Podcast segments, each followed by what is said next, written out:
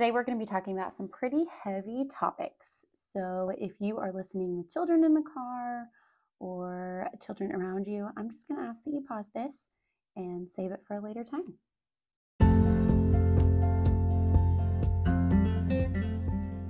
Hello, and welcome to the Begin at Home podcast, because all the best things begin at home. I'm your host, Taylor Ballard. Here you will find a little bit of everything, including family fun activities, childhood literacy, education, marriage, faith, and just real life. I am so glad you could join me today.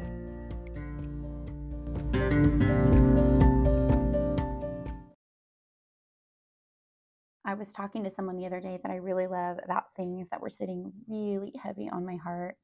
I had just got done listening to a sermon talking about abortion, and I also saw a post on Facebook from the OUR, which for those of you who don't know, the OUR stands for Operation Underground Railroad, and it was started by a man named Tim Ballard, but I will get more into that later. And basically the post was just talking about things that are happening all over the world to children that just broke me. I cried over kids I've never even met before. I cried for their families. I cried for their childhoods that they'll never get back, and the trauma that they're going to have to endure for the rest of their lives. And it's been a really long time since I've cried that heavy. And my heart just breaks for these things going on in the world right now. But as I was having this conversation with this person that I really love about these topics, the response was, I don't want to talk about it. It's too sad. I can't worry about other kids because I can't do anything about it. I can just raise up my own kids the right way. And at first, after hearing that, I was really mad, like righteously angry. I mean, we have to try, right? And then the more I thought about it, and after I got my emotions back under control, I understood what they meant. These problems have been going on for a really long time, and I feel like they're just more recently being talked about or brought to light, and people are finding the strength to fight back against these issues. But sometimes it just feels like there's not enough soldiers to fight in the battle. So what can I do being one person? How can I stop these issues that are almost becoming like their own industries, which sounds really sick to even say, but how can I help these kids around the world with no training, no experience, no resources? What do I do?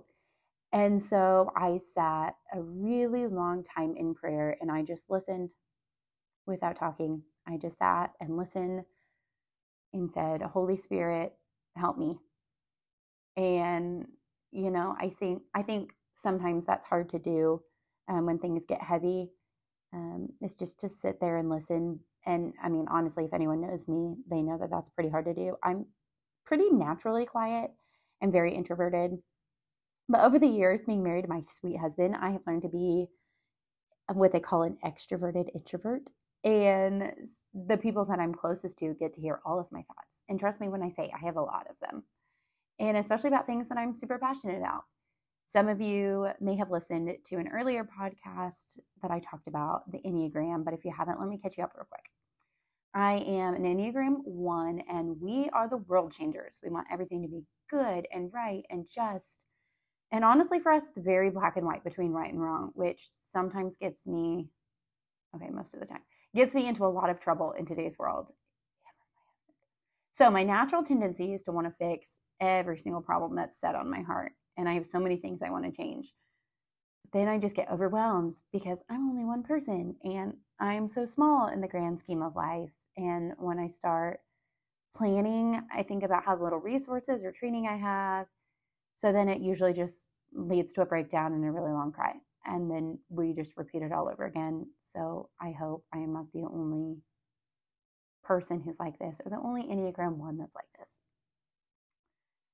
But today I'm going to talk about children and abuse in various forms, because if there is one thing in the world that I just can't get over, it's having to live in a world where people don't treat children the way that they should.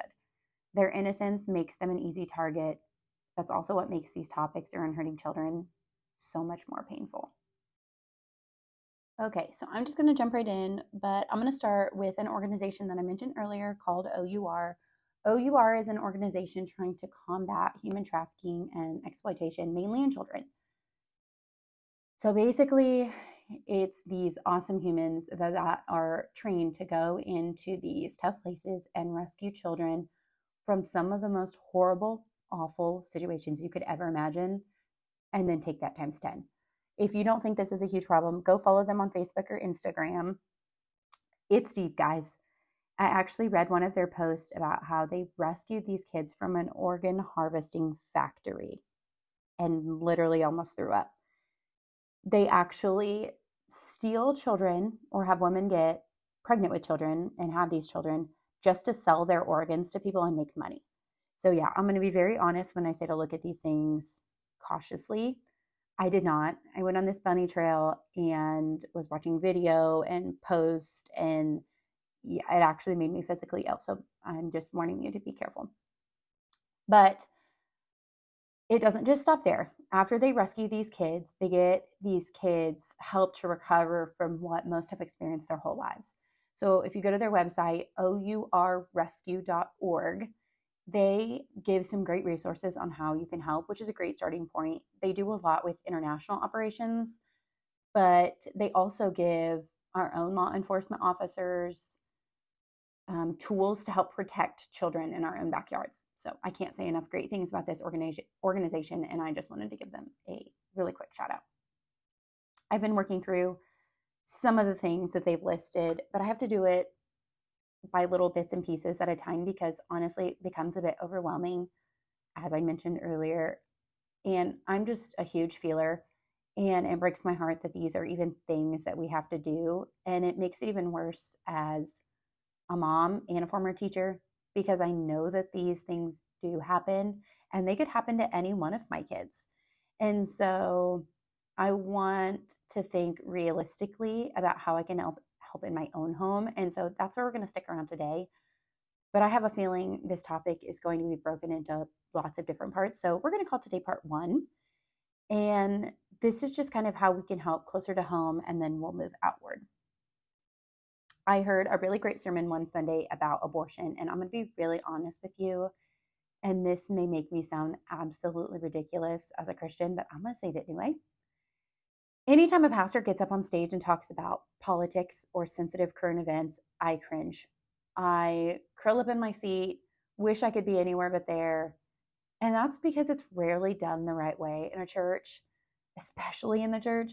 But this Sunday left me with so much food for thought, even as a Christian, and it pushed me into thinking hard about my beliefs, why I believe these things, and how to make it right.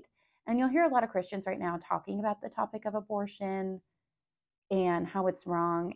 And so I'm just going to say this in the most loving way that I can, but I'm against abortion of any kind. And I know there's a lot of this, well, Taylor, what about this circumstance or this circumstance? And I get that. But like I said before, I'm very black or white, and so is my stance on abortion.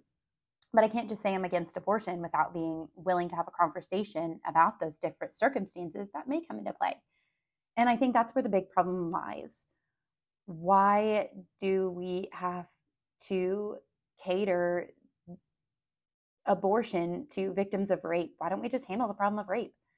Why do we put victims in a spot where they feel like their only choice is to have an abortion? Because of the trauma, because of the victim's age, because whatever the case may be, why are adults having sex with children? But that's not the only reason for abortion. Why don't we take care of the issue of children or adults having sex before they're ready to have kids? Another great resource that I have found is liveaction.org. They also have a Facebook and an Instagram, and they give facts and statistics that are truly out to point out the flaws in the abortion argument. And a lot of their research is done from people who have worked in an abortion clinic or from these women who have had abortions. And so they kind of get down to the nitty-gritty of what it's all about and what it all entails, because I think some people just don't really honestly know what it means to have an abortion. And so as I was thinking more on it, I think a lot of these things relate to our sex culture and how our world views sex. And here are some problems I see. I see sex being introduced to children at a very young age. Some of the shows on Disney Plus that you think are family friendly are really not. there's little innuendos hinting at sex or making a big deal about relationships. I mean, think about any Disney movie you ever watched as a kid. It probably has to do with a damsel in distress and a big macho man coming to save her, or two people falling in love. And so Disney is even making money off of relationships and gearing these towards children. But from a teaching standpoint, I've also seen a lot of parents that care a lot, and maybe too much, about their child's relationship with other kids that are not just friendships, being quote unquote more than friends. So why is that? And then as kids get older, they're still being pushed to have love relationships because you got to date and you got to see what your type is and you got to get practice dating and you've got to make mistakes in that area. So you know a good thing when you got it. And I'm going to be real honest with y'all. That's baloney. Anyone who knew me in middle school and high school is going to laugh when I say this because they just know. But I was the least experienced person when it came to the opposite sex for a lot of different reasons. But it honestly wasn't something that was a big deal in our house. And my husband and I got married when I was 20 and he was 21, which is still pretty young for the standards of this world, especially now that most people are getting married later and later on in life. But we've been happily married for almost 10 years. So yeah, kids need to experience friendships, not dating relationships. Friendships are the most solid foundations of a marriage. So teach your kid to be a friend first. When life gets rocky and you want to get on the boxing gloves and just deck your husband a few times, you'll be glad you invested in a friendship first. And so then these kids start to get even older and it starts to get a little dicey because so much pressure has been put on them for relationships that they aren't ready for, that they think the only way to have a healthy relationship is to have sex with another human. And then this spirals into a bunch of issues, kids having sex, kids having trauma from having sex, either from feeling guilty about it or, just being brokenhearted, and kids not understanding how contraception works and kids being guilted into having sex because abstaining from sex makes you a loser. Kids making mistakes, which is expected, but now it's on a grander scale in regards to sex and getting pregnant. Kids being addicted to porn and adults being addicted to porn, which sets an unhealthy precedent for sex, sexual addictions, etc. I hope we can see how this spirals. Guys, I had fourth graders. These are kids 9 years old viewing porn and admitting to enjoying viewing porn. And it wasn't just like one kid. Like I had one kid that, and was talking about it to his friends that I overheard, had to have an awkward conversation with mom, but it was like other kids who admitted to it also. So I think it's more than what we think. So what can we do? Honestly, I don't want to have conversations with my kids about sex until they're ready. I don't want to put thoughts in their mind that sex is important right now and that even love relationships are important right now. Boyfriend, girlfriend. I want them to have mistakes in other areas and worry about being a kid. I want their brains to develop and mature. So here are some things that we are doing in our house. We are very strict about the shows and movies our boys watch. I use the Common Sense Media website before they watch anything, but a friend recently told me about Unplugged, so we're going to try that one out too. We actually just got rid of our subscriptions to Disney Plus, Hulu, Netflix, all of that good stuff, and we went old school and bought a DVD player because I just didn't like that my boys could get on the TV and hop on Disney Plus and pick whatever movie they want. So we are whipping out the old DVD player and I get to decide the movies that they have to choose from. So we're very strict about shows and movies that they watch. As far as individual tablets and cell phones, those are not happening. Cell phones will happen probably around the time they learn to drive and need to call me in case of an emergency. But other than that, my kids are going to be around trusted adults that have access to a phone to call me or can call 911 in case of an emergency. And the cell phones I do get, guys, are not going to be iPhones, Androids. I want you to think like flip phones with no internet, like how we grew up here. My third and fourth graders about had panic attacks when they asked what grades my sons would get cell phones in, and I said high school. because most of them had phones, cue the eye roll, because not only are they not mature enough for the sketchy things that are on these devices these days, a lot of kids were completely obsessed with these. And as soon as the last bell ended for the day, they were very quickly itching to pull them out of their backpacks. So, nope, nope, nope. It's become an addiction, and I'm just not doing it. Social media is also not allowed until they're much older, and they're going to be given rules about how everyone in our family, including the parents, will use social media. And there's going to be a lot of discussion about digital footprints. And if you're not sure what that is, I strongly urge you to Google it, because it's so important for kids and sometimes even adults to realize that nothing on the internet is private, and it will stick with you for the rest of your life. My job as a parent is also to help my children develop strong communication skills, and that starts with their friends at a very young age. So we're going to have very open dialogue about friendships and problems that arise in those friendships. I know even now with my 3-year-old and 5-year-old, we have those conversations about friendships, and my kids will know that I'm a safe place to seek advice or counsel. But my children will not be allowed to seek love relationships until they can actually date. And a date in our family is scheduling a time and place to enjoy another person's company with others around. You will be old enough to drive to her house. I've got 2 boys, so they've got to be able to drive to her house, walk up the front porch, ring the doorbell, introduce themselves to the girl's parents and chat for a bit, open the door for her to her vehicle, drive her safely to whatever place is agreed upon, and then getting her home 30 minutes before curfew and being respectful of her thoughts and feelings. Dates before marriage are all about enjoying each other's company, learning more about other people, that other person, having fun together. That's it. No matter what the world may make our children believe.